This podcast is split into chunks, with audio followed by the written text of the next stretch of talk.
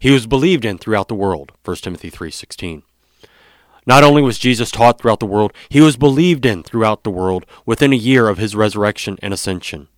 The Holy Spirit worked through the preaching of God's word by those 3,000 baptized souls from the first Christian Pentecost. When they came home, they preached Jesus, and he was believed for the salvation of their souls. Peter wrote to the church, We have not depended on made up stories in making known to you the mighty coming of our Lord Jesus Christ. The stories about Jesus come from eyewitnesses to his ministry. We can go back and check these things out. These things really happened. The gospel is not a once upon a time fairy tale. The gospel is historical. The gospel is reliable. The gospel is believable. Jesus has been believed throughout the world because he is the way, the truth, and the life. He doesn't give lofty promises that he can't keep.